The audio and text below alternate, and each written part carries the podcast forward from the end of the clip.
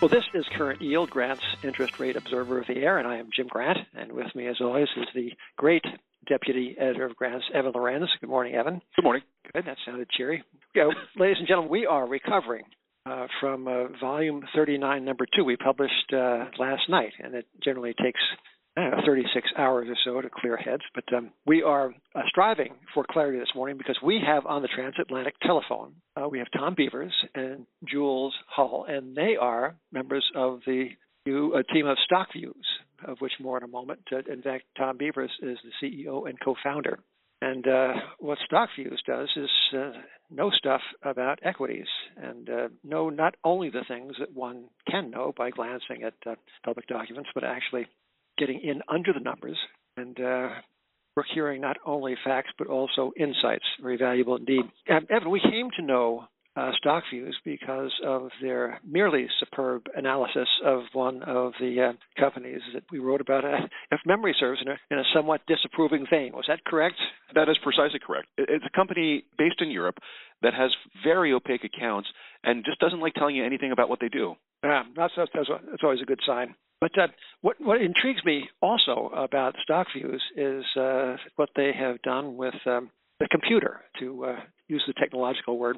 They are using, if memory serves, if, uh, something called machine intelligence for getting, again, in deeper into the numbers and uh, somehow uh, snatching meaning uh, from otherwise inert data. Perhaps when you pore over the um, the screen and you kind of see the red flags that are kicked up on governance, mm-hmm. accounting, and other things, what broad trends are you seeing? And did anything change over the course of COVID? Did companies become more aggressive in presenting earnings? Did they become less aggressive? Did you see any kind of mm. worrying trends start to emerge? Like when you kind of take a look at all the data that gets pulled up from your product, what's the conclusion you come to? Well, well one thing Evan, that, that we have spotted is that the number of companies that, that allude to adjusted earnings and that look for EBITDA as, as a sort of central yardstick for, for investors, that, that has been on the rise and dramatically so since since the impact of COVID, which which is one of the sort of reasons why what we're doing with Dragonfly to coalesce the um, the red flags that emerge in governance and in, in the accounting side, which is the sort of why and the, the how, that can become incredibly powerful at this moment where you where you've seen that you know that really ramp up. Um, Tom, sorry, you're you were about to. Yeah, there are many.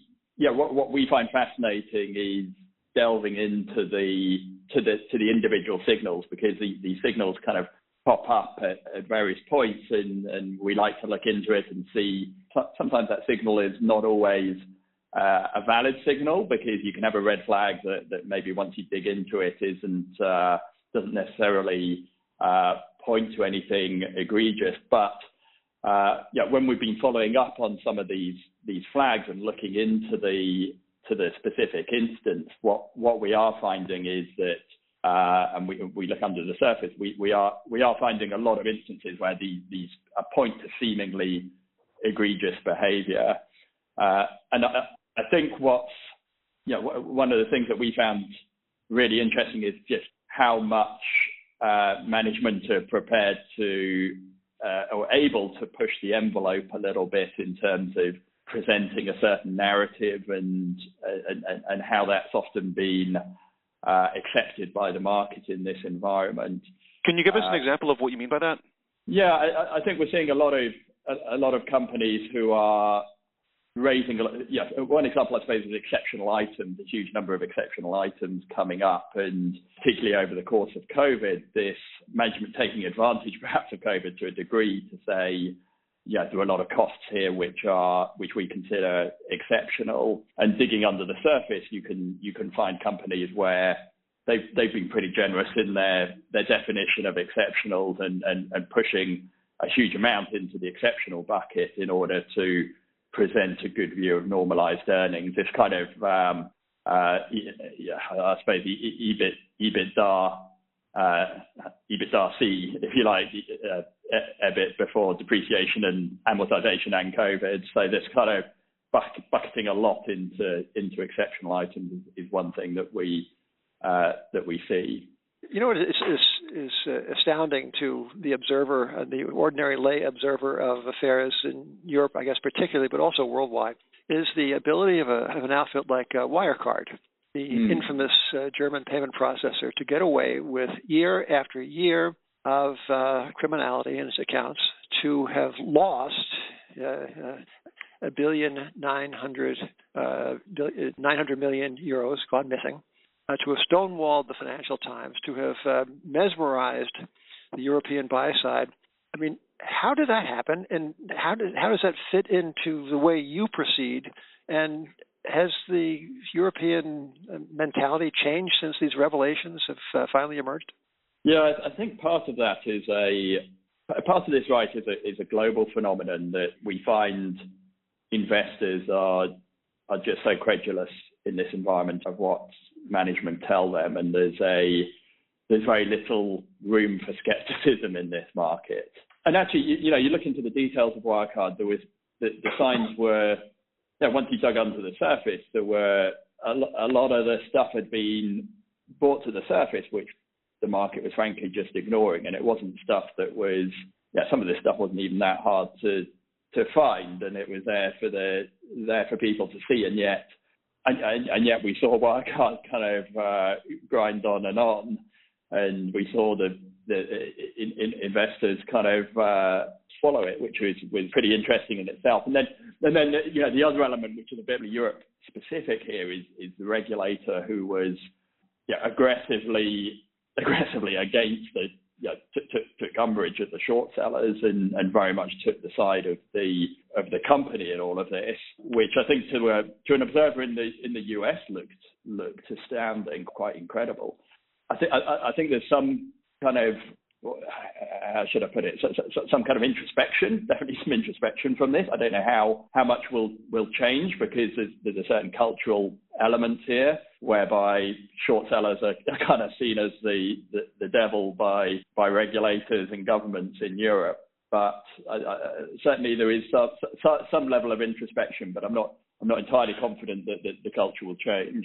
I was just going to say that I think the head of we had the head of the, the, German regulator resign. I think last week, wasn't it? So I I think there are signs that there's a different attitude emerging, and certainly probably needs to be a slightly different attitude emerge when you know there are multiple signs out there that that something is you know especially when they come like you say from from you know it, it, quite reputable sources in, in multiple different angles, it, it's it, it's even more extreme to, to ignore them. But so uh, uh, uh, I also believe that BaFin, the regulator, the top guy uh, who just uh, resigned, also owned stock in uh, Wirecard during the process of attacking the shorts.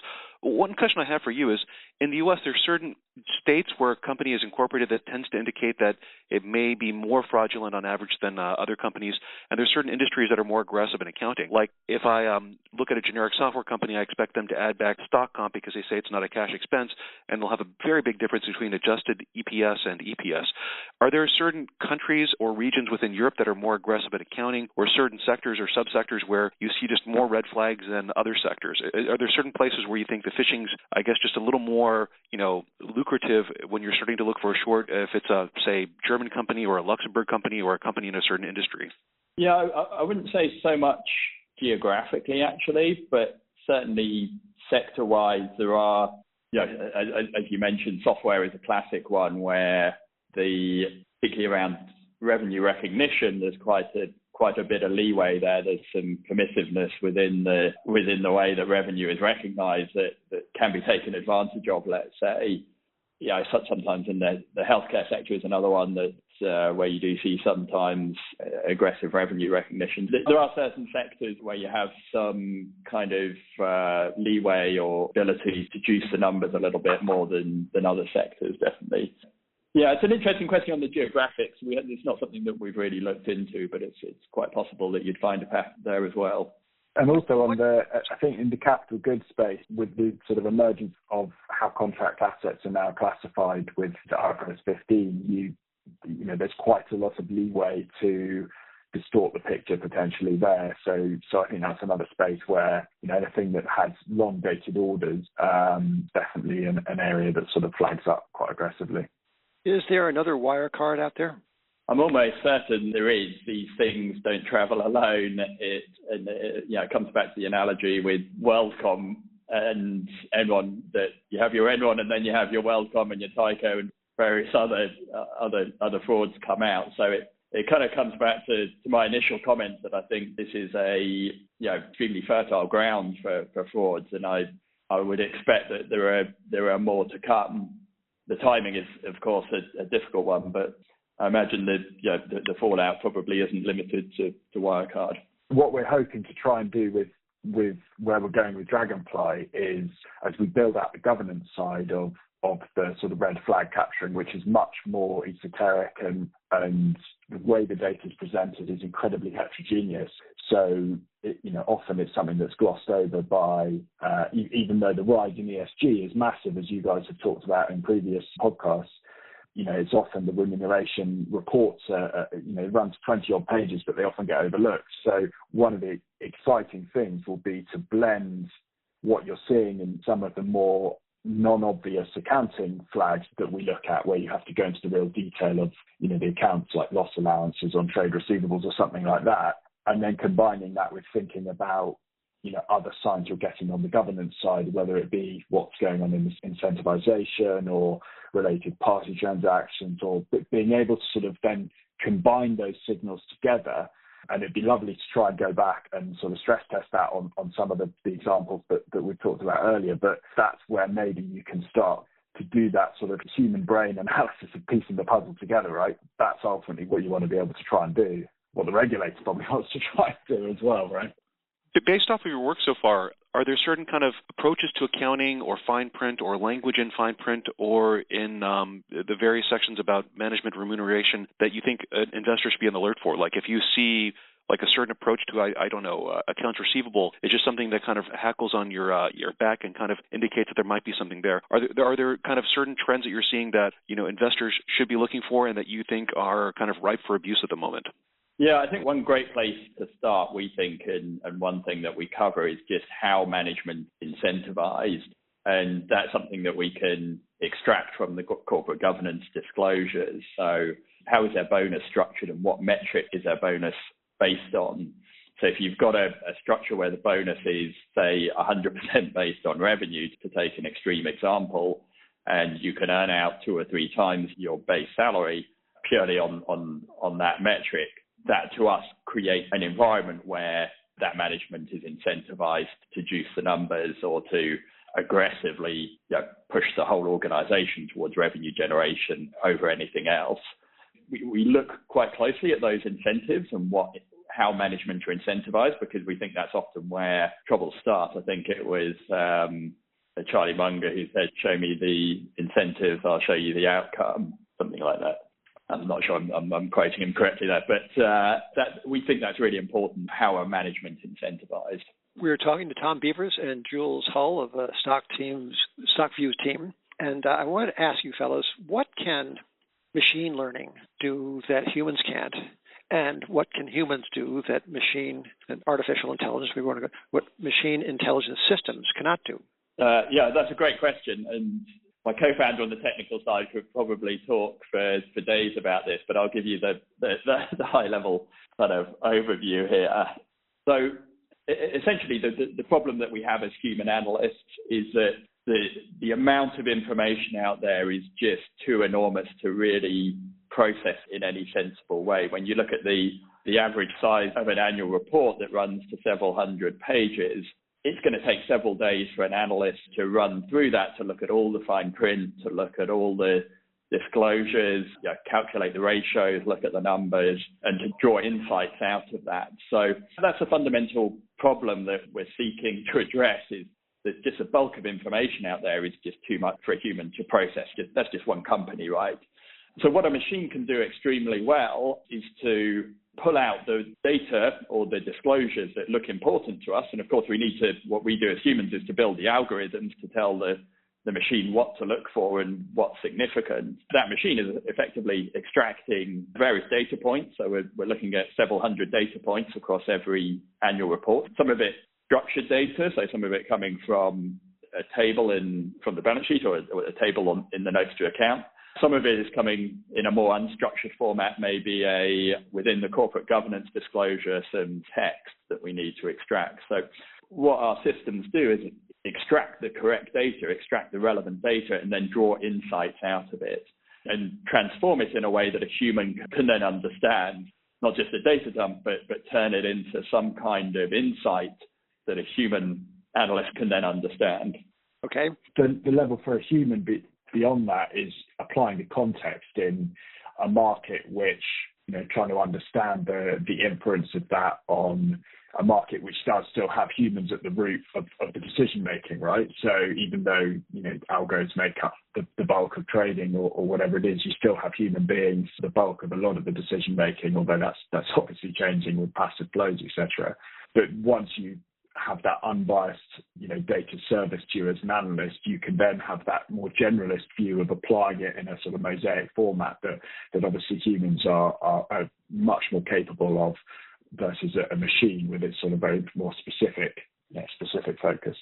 Uh, gentlemen, based upon the work that you do and that your machines do for you, would you say that the most the more attractive approach to the 1,200 or so companies that you analyze is to be long them, or are the better and more compelling opportunities, in your view, on the short side, that is selling them and uh, then harvesting the decline? which side of the market, the long or the short to you, appears fundamentally more interesting in Europe? I would argue that fundamentally the short side is looking more interesting here. But to come back to, to your earlier point, there's certainly that's not to say it's it, it, it's, it's safe. It's yeah, yeah, yeah, exactly. Yeah, yeah. Uh, well, that's, that's, this is this is a bit of a problem, right? Because um, here, fellas, look at the wonderful flowers out in this field. Of course, the field is mined, and you may well blow yourselves up as you pick the daisies, but still, have at it. So I don't know. It sounds like a bit of a conundrum. And something else I've noticed in your research, fellows, is that you seem to abjure the role of salesman. I read someplace that you will not have anything to do with salesmen. Is that that's correct? Is it? We take the attitude that we try not to because we we wanted to set up something very different to, to what the sell side does. We don't push meetings on on our clients. Everything that we it, it's more we publish our notes and then if people want to talk to us that that's fine. But we try not to kind of uh, we, we we do we do have a sales function, but we don't uh, we we operate in quite a different way to the to the rest of the sales side, I suppose, and that we just put out an opinion, and that then if our clients want to talk to us about it, then we then we do rather than aggressively kind of push our push our pieces. Sounds almost diffident. I mean, who buys the drinks? Oh, never mind. We're trying to harvest the analyst time. I think is, is the, is the best way of thinking about it. Um, yeah. In that sort of circular, virtuous circle of, of, benefit. Now, did you do anything on the on the on the debt or credit side of the market, or is it purely equities? At the moment, we're purely equities, actually. Although the you know, we as, as the Dragonfly system develop, actually that uh, that data could have equal value to a debt holder ultimately if they if they want to understand the balance sheet and the disclosure the same way that maybe an equity analyst would want to. Okay, could you help could you help the audience uh, understand what the Dragonfly does that um, other machine-based analytical systems do? What is your unique contribution to the business of extracting meaning mm. from information. So, really, what I suppose is quite unique about the system is that we our focus is on accounting and governance shenanigans, which no other, to my knowledge, no other system does, at least not to the same extent. So what we're trying to do is to put into code a lot of the red flags that a human analyst would normally look for and might have in their head to look for, or even in a checklist to sort of look through a, a, set of annual counts and to, to see if they're present. What we're trying to do is to put into code those commonly used or sometimes uncommonly used accounting flags and governance flags that one should should look out for because it's kind of like a, a, a person going through with a, a huge checklist and and and, and working out yeah, have have inventories risen, for example, faster than sales, and that that yeah, that's just one example of the kind of thing that it looks for. But it's, it's really just putting into code that those those red flags that we as human analysts would look for when when presented with a, a set of accounts. So this uh, Dragonfly elicits uh, something like 600 raw data points per company. Is that it? Yeah, that's right. Yeah. yeah. How long does it take Dragonfly to spit out 600 pieces of information on a company? I suppose six or eight uh, weeks. Is it uh, a month? Well, it's uh, yeah, yeah, it's pretty pretty instantaneous. Or or, or, or is it five minutes? okay. Yeah, yeah. so Dragonfly works works a lot harder than human beings, right? I mean, it doesn't, like it doesn't take days off and call in sick. yeah, uh, yeah. It also hasn't got any human bias, which is the the other wonderful feature, in that you'll you'll service the data and you have to deal with it uh, and work out whether it's you know whether it needs to be taken more seriously or not you know, without having any previous um, prejudice yeah. against that data. How is business the, considering the explosive nature of a short gone wrong? What we find is that people want to to kind of know the risks of what whether, whether they're on the long side or the short side. It's really valuable information that is yeah. is difficult to get in any other way, I guess, or difficult to get at, at, your fingertips so so rapidly. So there are, there are various kind of use cases for it, but whether you're whether you're a short seller who's who's kind of seeking out that big blow up, that that next kind of Wirecard, or whether you're a long holder who just wants to be aware of, hey, is there yeah. anything that I, I should be looking out for? That's kind of yeah, the, the fact that we have multiple use cases kind of helps to to, to kind of diversify our, our, our, our, the sales of that product. What would our listeners pay for access to um, uh, Dragonfly? So, uh, uh, so for access, it depends upon the the number of users, but it starts off at fifteen thousand dollars for a small team, and then it kind of increases up uh, uh as the number of users increases. Uh, so it's, it's, kind of priced a little bit like uh, many other software products. Yeah. So fifteen thousand dollars a week, is it? that's a year. So oh, it's a bargain. It's a bargain. It's a bargain. It's a bargain. Well, so is there, is, in your view, is there an upside limit on the number of clients who can be reading this before uh, there are too many and the ideas are too widely distributed and uh, therefore are uh, less lucrative for the subscriber. You have a you have a cap. We at Grants, uh, just for, by way of context, we mm-hmm. I think Evan, if, if memory serves, we have limited our circulation to five million people. I think. Oh, uh, just five million. Yeah. Do you have a? Is there a? Is there? Similar. Yeah. All right. Yeah. We uh, yeah actually although the, on the research side we would consider putting in a, a cap there because it's very specific insight. On the software side of things, is we're probably a bit less concerned about putting in a, a, cap in terms of the number of users. In that, actually, what it serves as is a, a, a kind of generalized risk system for spotting risks. It's not it's not necessarily the be all and end all of you know, if you if you if you have this data you can outperform it, but it's a starting point for then right. doing your own work, if that makes sense. It gives you the ability to see where should I instead of sitting down for a week and reading an annual report, it gives you immediately that ability to see where should I concentrate my effort, what should I ask management. So it's a kind of tool to enable you to to do further work yourself. It's not it's not necessarily much as I'd love it sell it as a, a magical alpha tool. It's it's not quite that, but it tells you what where where you should be looking as an investor, what you should be focused on. May uh, I suggest just the, as, what, as, as, a marketing suggestion, you might want to propose want to kind of place it in there as a magical alpha tool, right, Evan? Wouldn't you do that? Oh, without a doubt. I mean, I, have read I've read enough um, presentations from the special purpose acquisition companies. Just promise the moon. I mean, when you deliver it, that'll be like five years away, and who knows what the world's going to be like then? Just promise everything. Yeah. yeah. Hey, is is there is there any chance of you gentlemen crossing the Atlantic Ocean as as, as broad as that is and taking up uh, U.S. equities as well? The skepticism yeah, so market here is is kind of is I, I think it's kind of underserved.